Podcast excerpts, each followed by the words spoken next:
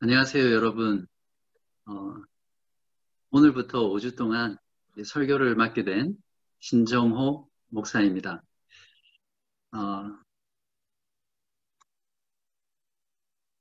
네, 어, 오늘 전할 말씀은 마태복음 22장 1절에서 14절인데요.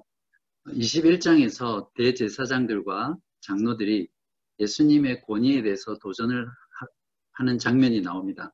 거기에 대한 대답으로서 예수님께서 세 가지 비유를 주시거든요. 그 비유 중에 첫 번째는 두 아들의 비유고 두 번째는 지난 시간에 보았던 악한 포도원의 농부 비유고 이제 세 번째가 오늘 비유입니다. 천국의 혼인잔치에 대한 비유인데요. 이 비유, 이 말씀을 가지고 오늘 여러분과 주의 말씀을 나누도록 하겠습니다.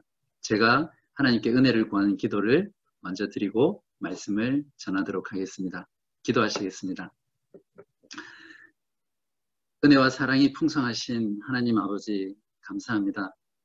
저희들 이렇게 교회로 모이게 해주시고 하나님의 말씀을 들려주시며 그 말씀으로 찾아와 주셔서 감사합니다.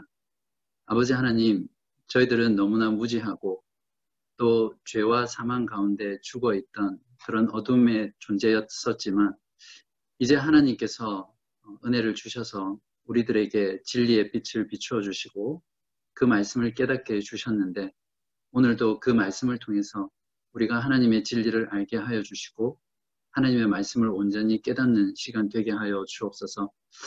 전하는 저에게 주님의 마음을 주셔서 영혼을 사랑하는 마음과 겸손함으로 주님의 말씀을 전하게 하여 주시고 듣는 우리 모든 교우분들께도 성령의 감동 감아 주셔서 그 말씀으로 기뻐하며 감사하며 즐거워하는 그런 기쁨의 시간 될 수 있기를 예수 그리스도 이름으로 간절히 기도합니다.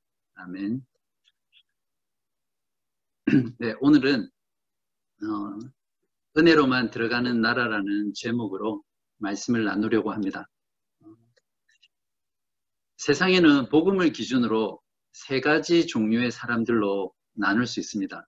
첫 번째는 복음을 듣지 못한 사람들입니다. 이 사람들은 주로 교회 밖에 있겠죠. 두 번째는 복음을 듣고도 예수님을 계속해서 믿지 않는 사람. 이 사람은 주로 교회 안에 있을 겁니다. 마지막 세 번째는 복음을 듣고 회개하고 믿음으로 예수 그리스도를 믿는 사람들입니다. 이 사람도 역시 대부분 교회 안에 있겠죠. 여러분은 어디에 속합니까? 많은 사람들이 복음을 듣습니다. 그러나 복음을 듣는 모든 사람들이 예수님을 믿는 것은 아니죠. 왜 그럴까요?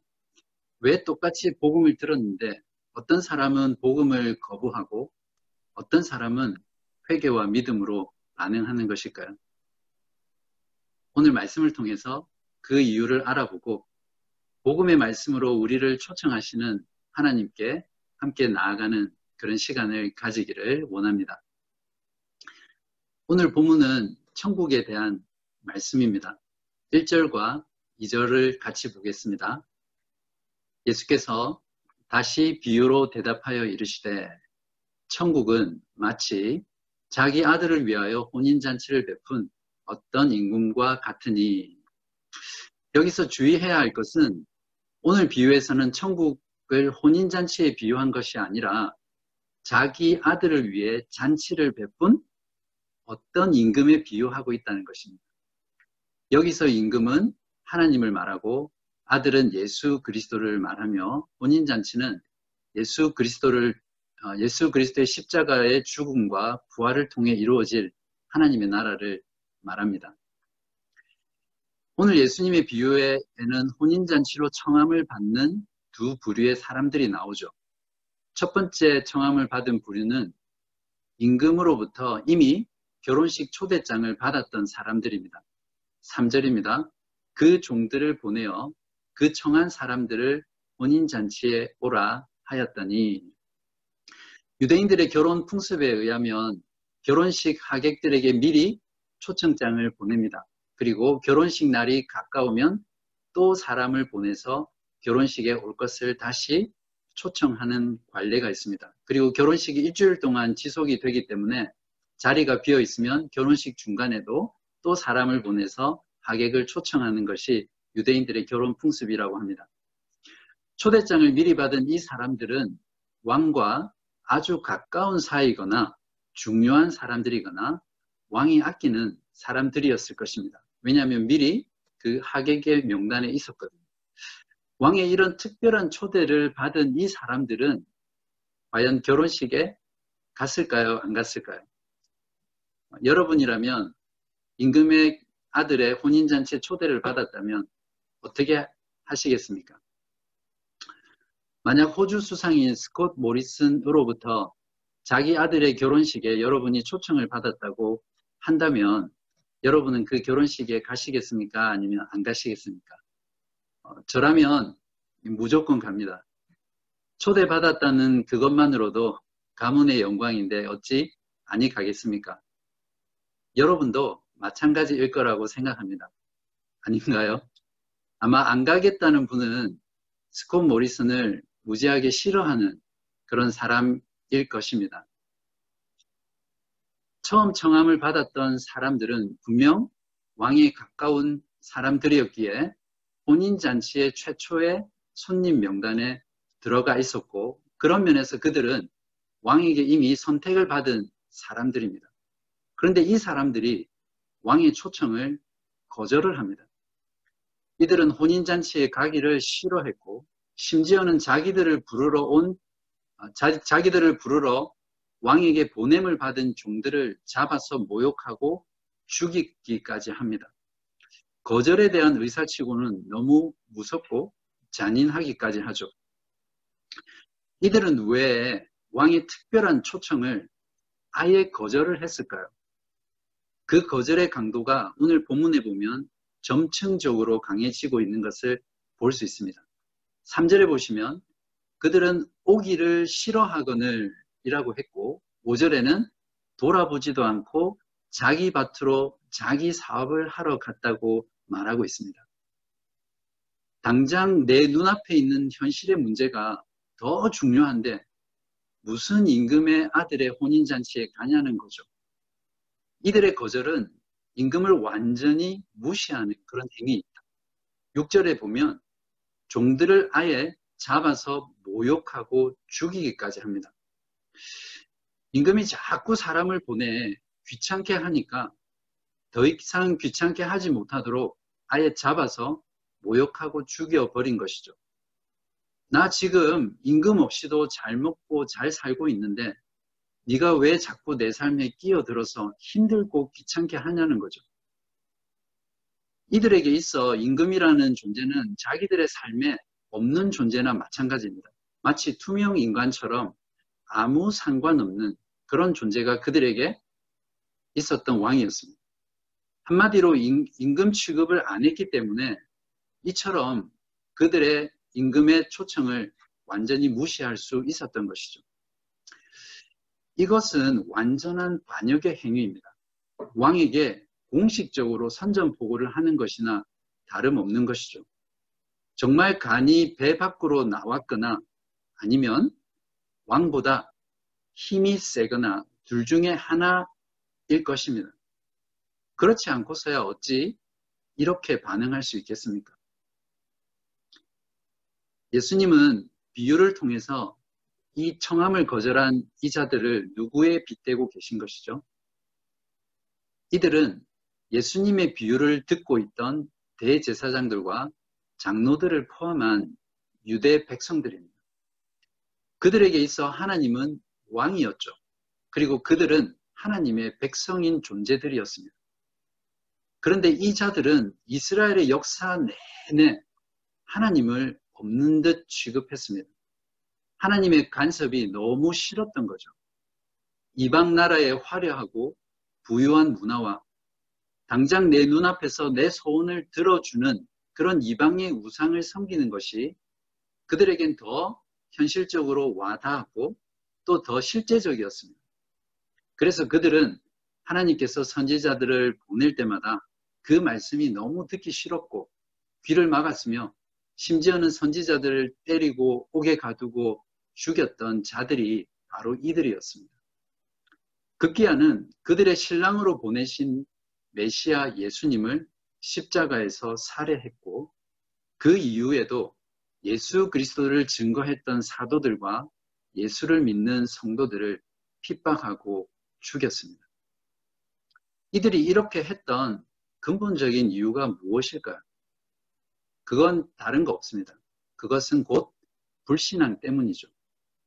근본적으로 그들은 하나님을 믿지 않았습니다. 믿지, 하나님을 믿지 않는데 어찌 그 하나님의 말씀을 듣고 순종하겠습니까? 마태복음 21장의 두 아들의 비유에서 주님께서는 그들의 불신앙에 대해서 지적하시면서 이렇게 말씀하셨습니다. 요한이 의의 도로 너희에게 왔거늘 너희는 그를 믿지 아니하였으되 세리와 창녀는 믿었으며 너희는 이것을 보고도 끝내 뉘우쳐 믿지 아니하였도다.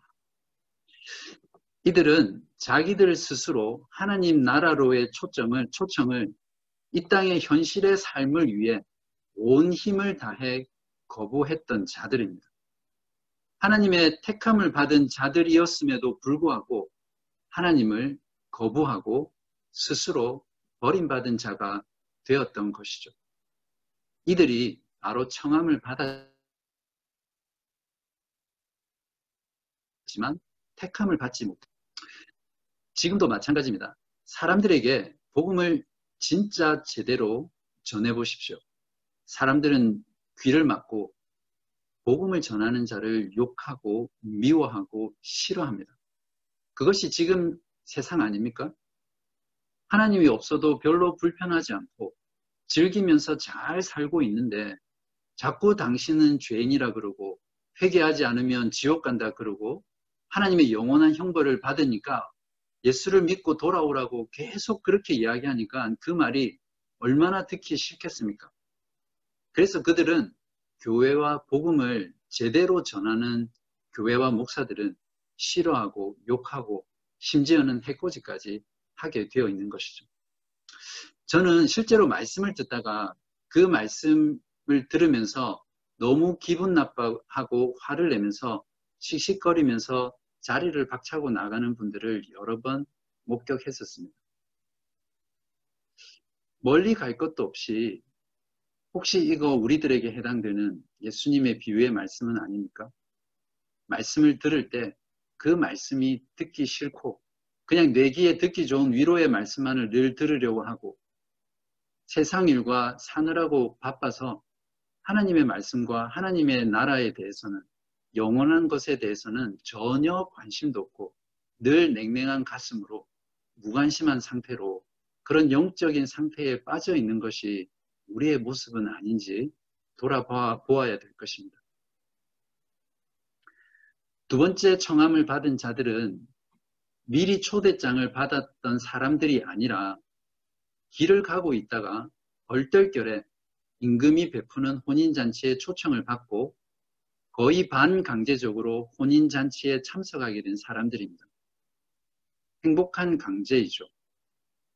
갑자기 불려갔기 때문에 이들은 혼인잔치에 입을 옷을 준비하지 못했을 것입니다.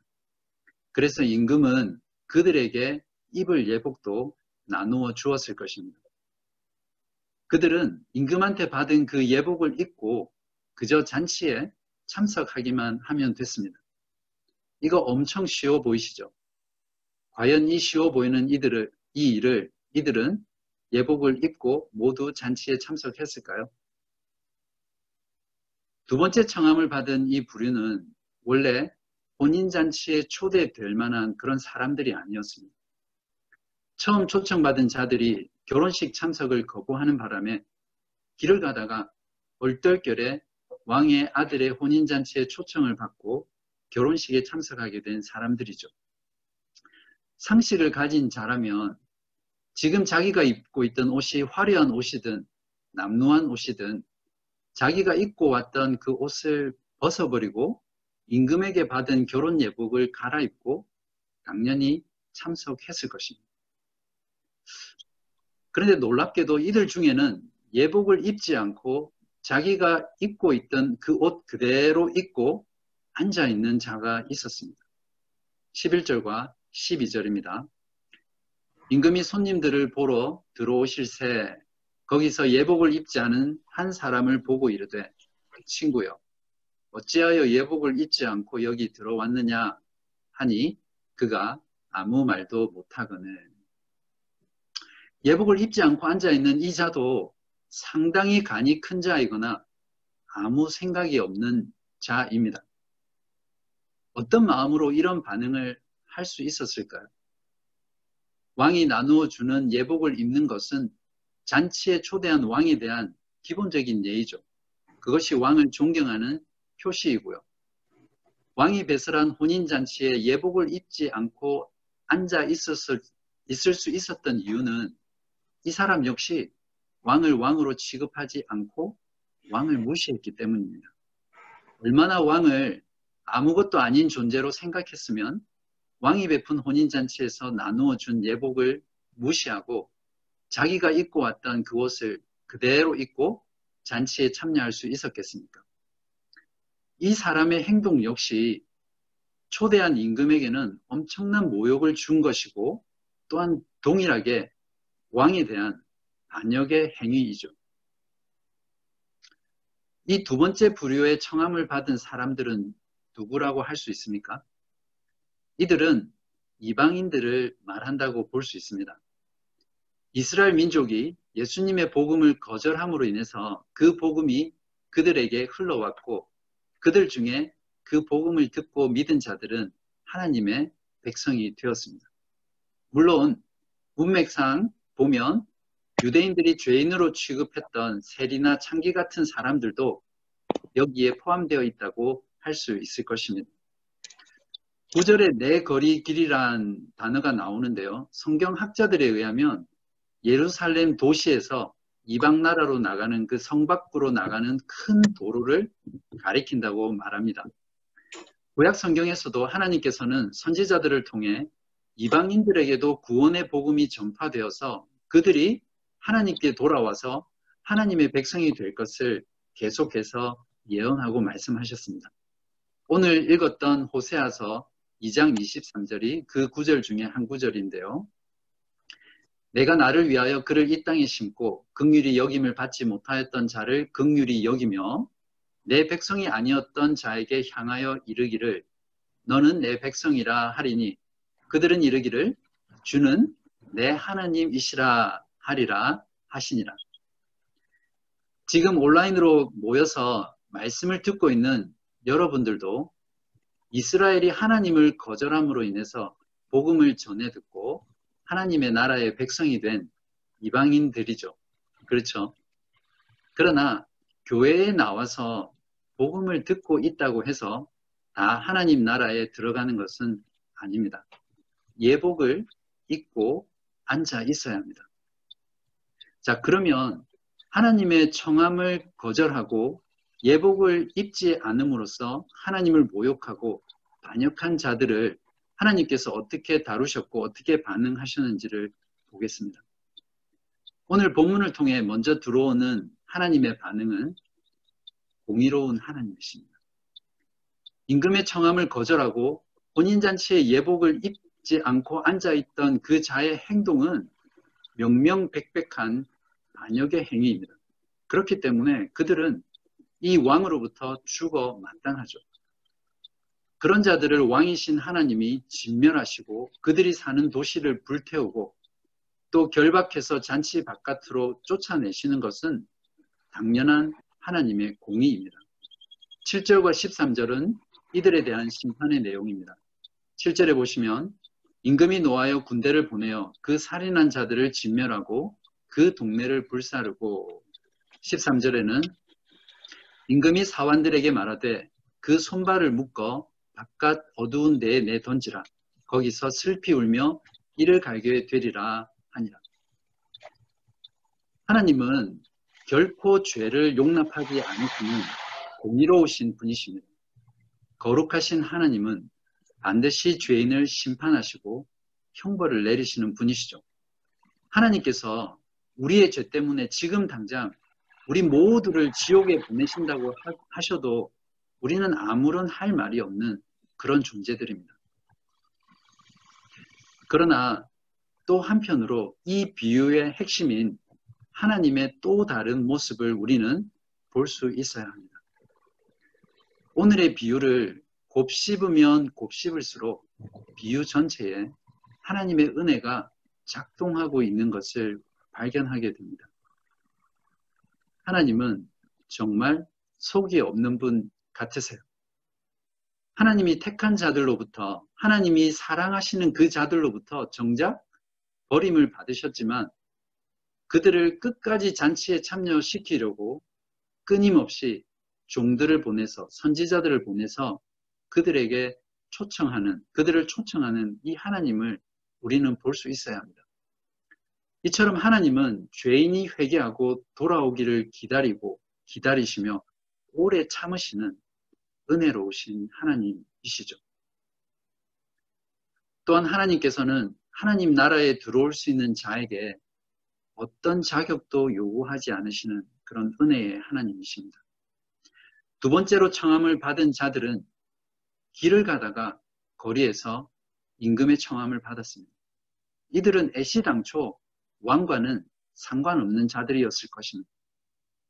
이들은 임금의 종들에 의해 왕이 베푼 혼인 잔치에 참여할 수 있는 그런 스펙을 전혀 가지지도 않았고 또 종으로부터 혼인 잔치에 참여할 수 있는 자격에 대한 오디션도 받지 않았습니다.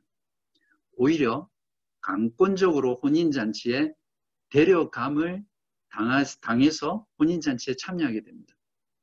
이것이 바로 하나님께서 우리에게 은혜를 베푸시는 방법입니다.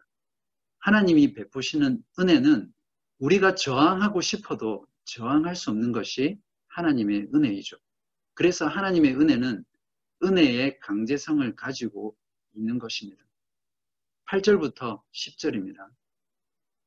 이에 종들에게 이르되 혼인잔치는 준비되었으니 청한 사람들은 합당하지 아니하니 내 거리 길에 가서 사람을 만나는 대로 혼인잔치에 청하여 오라 하신데 종들이 길에 나가 악한 자나 선한 자나 만나는 대로 모두 데려오니 혼인잔치에 손님들이 가득한지라. 어, 여기서 오늘 본문에서 예복이라는 것이 마치 하나님 나라에 들어가기 위한 조건인 듯 보여서 하나님의 은혜로 들어간다는 주장에 왠지 걸림이 되는 것 같습니다. 아마 여러분들 중에는 이렇게 생각하실 분도 계실 것입니다. 혼인 잔치에 예복을 입지 않아 쫓겨난 자를 보면서 봐라. 하나님 나라에 들어가려면 예복이라는 조건이 붙어 있지 않냐. 요한계시록 19장 8절에도 보면 성도들이 입고 있는 세마포 옷이 성도들의 옳은 행실이라고 했, 했으니까 이 예복은 순종이나 행함이 없는 자는 천국에서 쫓겨난다는 그런 말 아니냐 이렇게 질문하실 수도 있을 것입니다. 어떤 주석가들은 이 예복이 믿음이라고 하기도 하고 어떤 사람들은 믿음과 순종을 다 말하는 것이라고도 하고 또 어떤 사람은 예수 그리스도의 의라고도 말합니다. 여러분 무엇이라고 생각하세요? 저는 이 비유가 하나님의 택하심을 강조하고 있는 이 비유를 볼 때 믿음으로 받는 예수 그리스도의 의로 해석하는 것이 자연스럽고 논리에도 맞으며 또 구약 성경에서 구원의 옷이라든지 다른 옷에 대한 내용들을 참고할 때 이 주장이 맞다고 생각합니다. 그러나 믿음조차도 하나님의 은혜로 받는 선물이기 때문에 믿음이라고 보더라도 또 믿음에서 순종의 삶이 나오기 때문에 믿음과 순종이라고 보더라도 이 비유의 핵심의 뜻은 크게 변하지 않습니다. 혼인 잔치에는 누구든지 임금의 청함을 받고 이 예복을 입고 참여하기만 하면 되는 것이죠. 이 예복은 청함을 받은 자가 직접 준비하는 것이 아닙니다. 길거리에서 바로 잡혀왔는데 예복을 준비하고 갈아입을 시간이 어디 있었겠습니까? 하나님께서는 혼인잔치에 필요한 모든 것을 다 준비하셨고 또 잔치에 입을 결혼 예복까지도 잔치에 데려온 자들에게 거저 입혀 주셨습니다. 잔치에 초청받은 이 사람들은 아무것도 할 것이 없고 또 할 수 있는 것도 없었습니다. 단지 임금의 초청을 감사함으로 받아들이고 그냥 임금이 입혀주시는 그 예복으로 갈아입기만 하면 되는 것이죠. 이 얼마나 큰 은혜입니까? 하나님의 나라는 이렇게 오직 하나님의 은혜로만 들어가는 나라입니다. 자격 없는 자가 아무것도 한 것 없이 잔치의 기쁨을 누리는 것이 은혜입니다. 은혜만이 하나님 나라에 들어가는 유일한 방법입니다. 14절입니다. 청함을 받은 자는 많되 택함을 입은 자는 적으니라. 하나님 나라는 이렇게 은혜를 받은 자, 받은 자들만이 들어가는 곳입니다. 바로 이 자들이 오늘 비유해서 하나님 나라의 주인공들인 청함을 받고 택함을 받은 자들이죠. 하나님께서는 마지막 때에 우리들의 복장을 검사하러 오실 것입니다. 그때 우리가 입고 있어야 할 옷은 예수 그리스도의 의의 옷입니다. 우리가 아무리 더러운 죄인이라 할지라도 믿음으로 예수 그리스도의 의의 옷을 입고 있으면 하나님께서는 우리들의 그 더러운 죄를 보지 않으시고 의로우신, 거룩하신, 완전하신 예수 그리스도만을 보시고 우리를 의로운 자로, 거룩한 자로 여겨 주십니다. 이 옷 입지 않고 자기의 선행, 자기의 열심, 업적, 봉사, 선교, 전도, 사역, 헌신 이런 것들을 하나님께 내놓으면 열매는 없고 입만 무성한 무화과 나무처럼 저주를 받아 바깥 어두운 데 쫓겨나서 이를 갈며 슬피 울게 될 것입니다. 그러면 우리는 어떻게 해야 하나님의 은혜로 청함을 받고 택함을 입을 수 있습니까? 대답은 전혀 없습니다. 입니다. 하나님께서는 택한 자들을 먼저 복음의 말씀 선포를 통해 구원으로 초청하십니다. 이것을 외적인 부름이라고 부르는데요.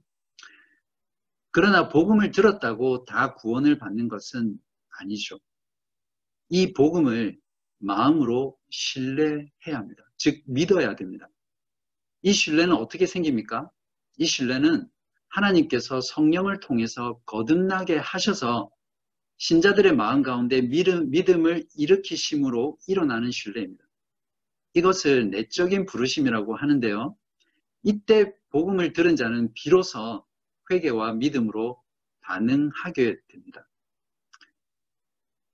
아마 어떤 사람은 내가 믿었고 내가 회개했기 때문에 구원을 받은 것이라고 우기실지도 모릅니다.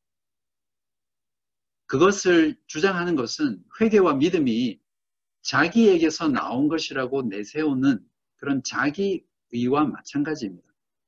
예복을 입지 않고 자기 옷을 뽐내고 자랑하면서 잔치에 앉아 있는 그러한 모습이죠. 성경은 이에 대해 단호하게 말합니다.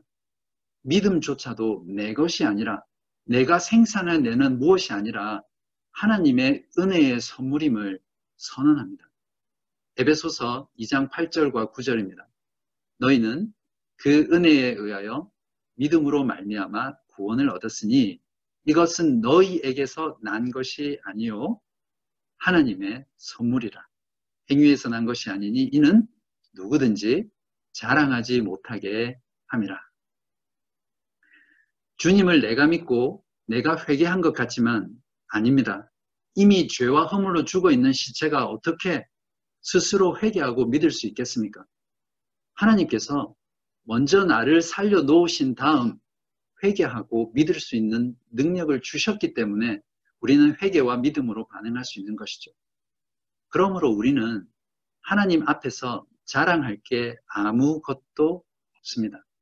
단지 자기의 무능력함과 무가치함을 하나님 앞에 인정하게 되어 그저 나를 구원하여 주신 복음을 들려주시고 그 복음에 반응하게 하셔서 나를 하나님 나라로 초청해 주신 그 하나님의 은혜에 감격하고 감사하며 하나님을 찬양하게 되는 것이죠.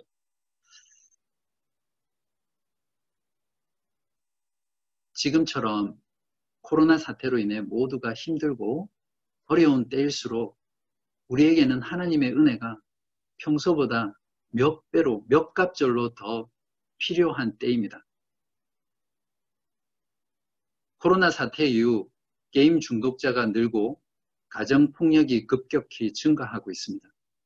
알코올 소비가 여러 배로 증가하고 있으며 넷플릭스와 같은 무제한 영화나 드라마를 시청할 수 있는 서비스의 이용 시간들이 폭등하고 있고 신규 가입자가 폭주하고 있다고 합니다. 여러분들 가운데도 코로나로 인해서 삶의 여러 가지 면에서 크고 작은 고난과 고통을 겪고 있는 분들이 많이 계실 거라고 생각합니다. 그래서 교회에서도 그런 지체들을 위해서 많이 기도하고 있습니다. 그러나 고통을 잊기 위해서든 갑자기 많아진 시간을 보내기 위해서든 이런 감각적이고 일시적인 것들에 하나님이 주신 소중한 시간과 세월의 기회를 헛되이 흘려보내지 마시기 바랍니다. 평소보다 더 많이 은혜를 찾고 더 많이 은혜를 받으시기 바랍니다. 은혜를 받는 길은 딴 것 없습니다. 하나님의 은혜를 받는 수단인 말씀과 기도를 부지런히 사용하시는 것입니다. 말씀을 듣고 읽고 묵상하는 시간과 기도의 시간을 늘려보십시오. 질도 중요하지만 지금은 그 어떤 때보다도 양이 중요한 때입니다. 힘들수록 더 많이 기도하십시오. 고난은 우리에게 기도를 가르치는, 우리에게 기도를 배우게 하시는 하나님의 최고의 시청각 교재이기 때문이죠. 말씀과 기도는 코로나 바이러스 사태를 이기는 우리들의 최고의 영적인 하나님이 주신 영적인 백신이 되어 줄 것입니다. 사랑하는 교우 여러분, 그리고 오늘 저희 모임을 방문해 주신 여러분, 하나님께서는 은혜로 죄인인 나를 하나님의 진노와 형벌에서 구원하시기 위해 하나님의 아들 예수 그리스도를 십자가의 죽음으로 진멸시키셨고 우리 대신 지옥의 형벌을 당하게 하셨습니다. 하나님의 은혜로 이 십자가의 복음의 말씀을 들려주시고 내 안에 믿음을 일으키셔서 회개와 믿음으로 반응하게 하셨고 또 그것을 통해서 우리를 하나님 나라로 들어가게 해 주셨습니다. 이 복음에 아직도 회개와 믿음으로 반응하지 못한 분들이 혹시 계시다면 오늘 이 은혜를 받아들이시고 예수님을 거부했던 나의 죄를 회개하고 주님을 믿으십시오.